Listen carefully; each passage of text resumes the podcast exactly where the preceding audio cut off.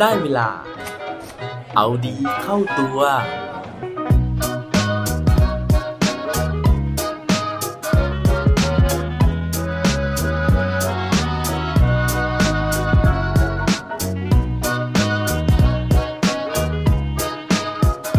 เคยสงสัยไหมครับว่า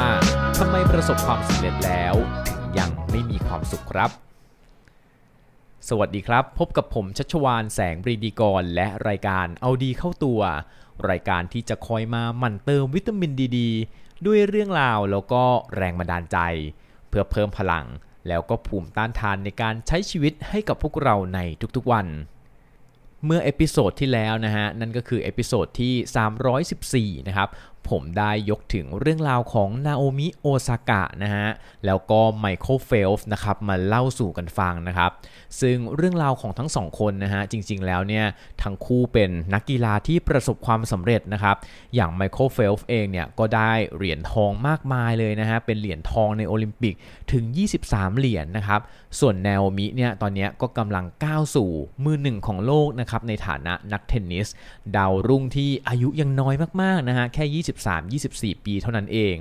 แต่ว่าทั้งคู่นะครับก็ประสบปัญหานะฮะกับการที่ต้องเป็นโรคซึมเศร้านะครับ ซึ่งเราก็อาจจะเกิดคำถามนะฮะว่าเฮ้ยคนที่ประสบความสำเร็จขนาดนี้นะฮะทำไมเขาถึงยังต้องซึมเศร้านะฮะมีเรื่องอะไรที่ทำให้เขาต้องเศร้าอยู่อีกนะครับวันนี้ผมก็เลยอยากจะมาชวนคุยต่อนะครับ แต่ว่าไม่เกี่ยวกับ 2 คนนั้นแล้วนะฮะ แต่ว่าเป็นเรื่องแล้วก็เป็นคำถามนะครับว่าจริง ๆ แล้วเนี่ยความสำเร็จ มันนำมาซึ่งความสุขจริงหรือเปล่า ใครอยากรู้คำตอบแล้ว ไปฟังพร้อมกัน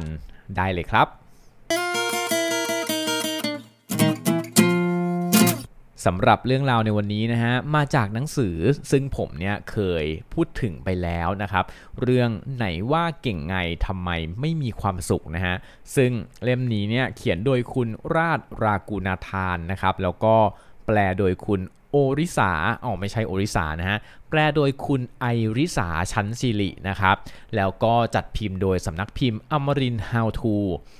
โดยเนื้อหาในเล่มนี้นะฮะ เขาก็พูดถึงสาเหตุนะครับว่า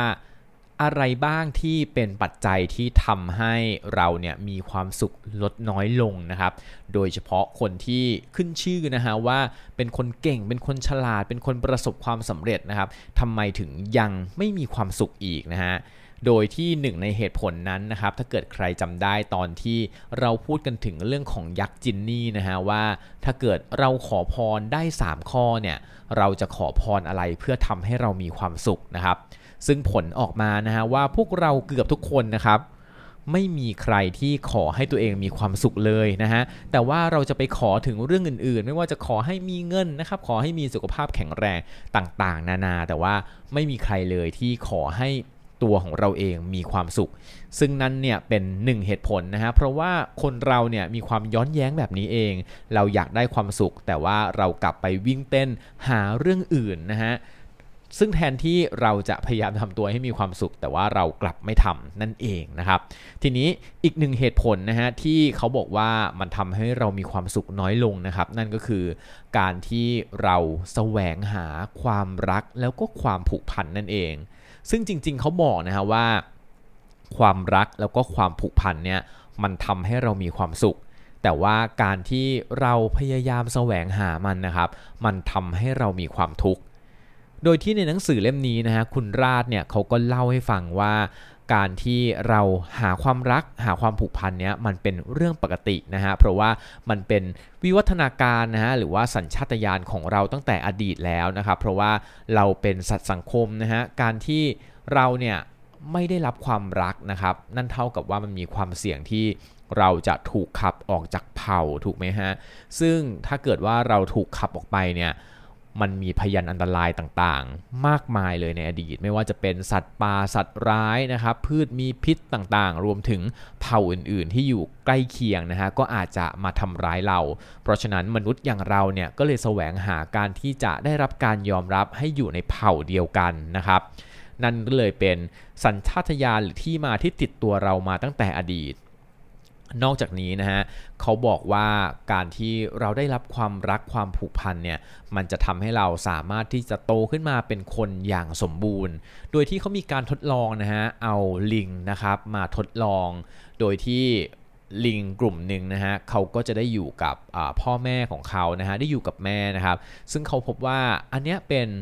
เรื่องปกติในธรรมชาติ ถ้าเกิดว่าลิงเนี่ยได้อยู่กับแม่นะครับ มันก็จะเติบโตมาเป็นลิงที่ไม่มีปัญหาในการเข้าสังคมนะฮะแต่ว่าเขาลองเอาลิงอีกกลุ่มหนึ่งนะครับ ไปอยู่กับโครงเหล็กนะฮะซึ่งพยายามที่จะดัดให้มันกลายเป็นเขาโครงของแม่ลิงนะครับ จากนั้นเนี่ยก็เอานมนะฮะขวดนมต่างๆเนี่ยไปติดเอาไว้ที่เต้านะครับเขาก็ทำการวิจัยนะฮะแล้วก็พบว่าลิงที่มัน ไม่ได้เจอไม่ได้สัมผัสกับแม่จริงๆนะครับ มันจะ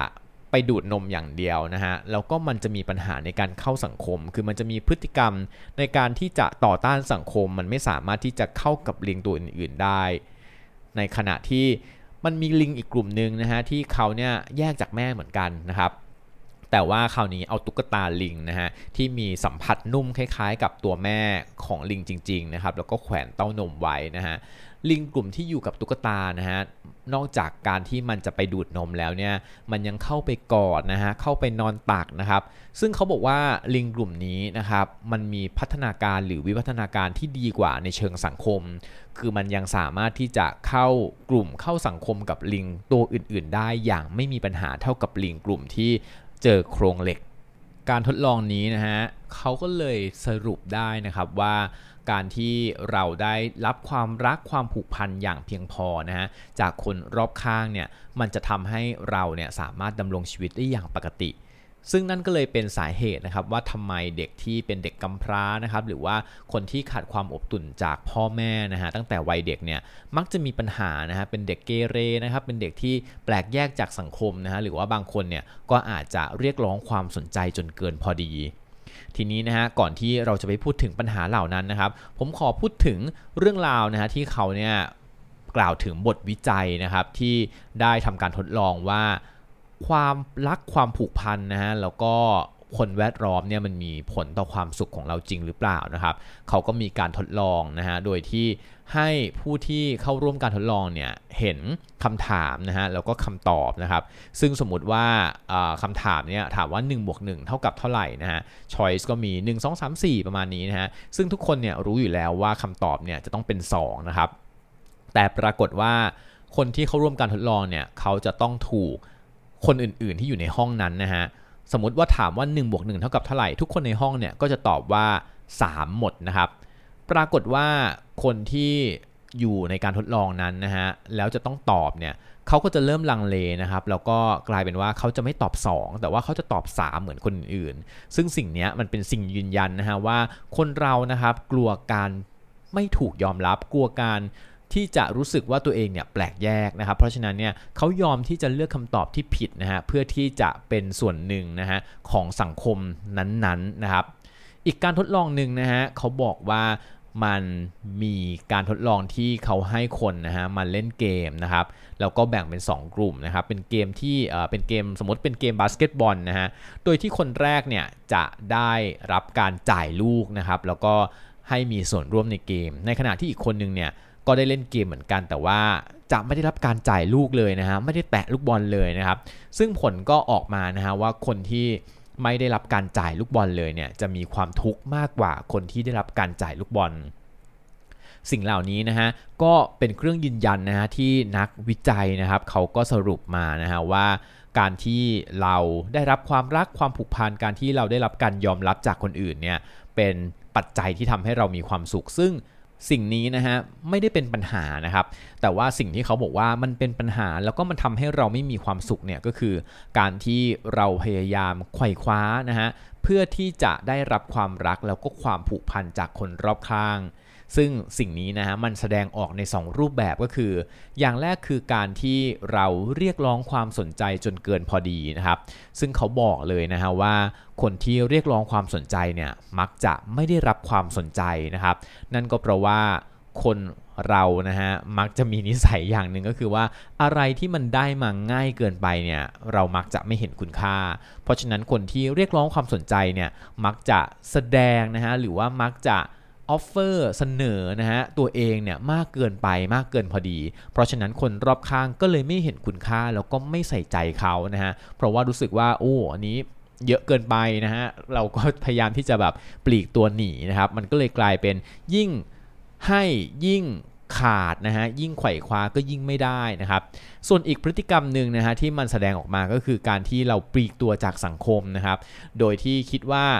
เราเนี่ยปลีกตัวออกมาเพื่อให้คนอื่นเนี่ยมาเข้าหาเรานะครับ ซึ่งหลายครั้งเนี่ยอันนี้ก็เป็นเคสที่คนทั่วไปก็จะรู้สึกว่ายากเกินไปนะฮะมีกำแพงมากเกินไป หลายคนก็จะล้มเลิกความพยายามแล้วก็ไม่ได้เข้ามาหาเรานะครับ ซึ่งก็ทำให้คนทั้งสองกลุ่มนี้นะฮะได้รับผลกระทบที่เหมือนกันก็คือ รู้สึกว่าตัวเองเนี่ยขาดความรักนะฮะแล้วก็ความผูกพัน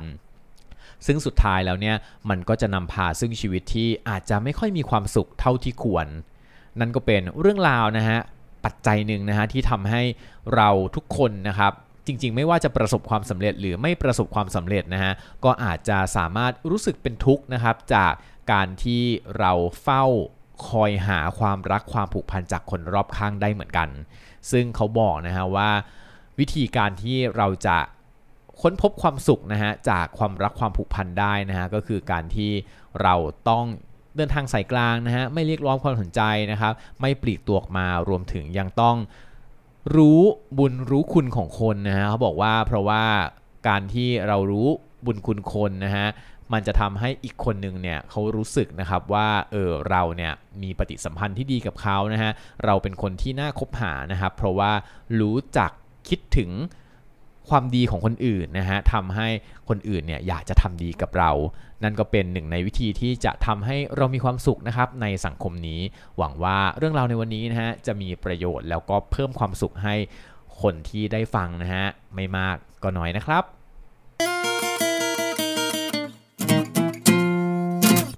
และปิดท้ายวันนี้ด้วยโคดดีโคดโดน เขาบอกไว้ว่า a friend who understands your tears is much more valuable than a lot of friends who only know your smile การมีเพื่อนแค่คนเดียวนะฮะ ที่เข้าใจความทุกข์ความโศกของเรานะฮะ อาจจะมีคุณค่ามากกว่าการมีเพื่อนมากมาย ที่ไม่เคยเข้าใจความทุกข์ของเราเลย จริงไหมครับ อย่าลืมกลับมาเอาดีเข้าตัวกันได้ทุกวันจันทร์พุธศุกร์ พร้อมกด subscribe ในทุกช่องทางที่คุณฟัง รวมถึงกดไลค์ กดแชร์ โดยแบ่งปันเรื่องราวดีๆ ให้กับเพื่อนๆของคุณผ่านทุกช่องทางโซเชียลมีเดีย สุดท้ายนี้ขอให้วันนี้เป็นวันดีๆ ของพวกเราทุกคน สวัสดีครับ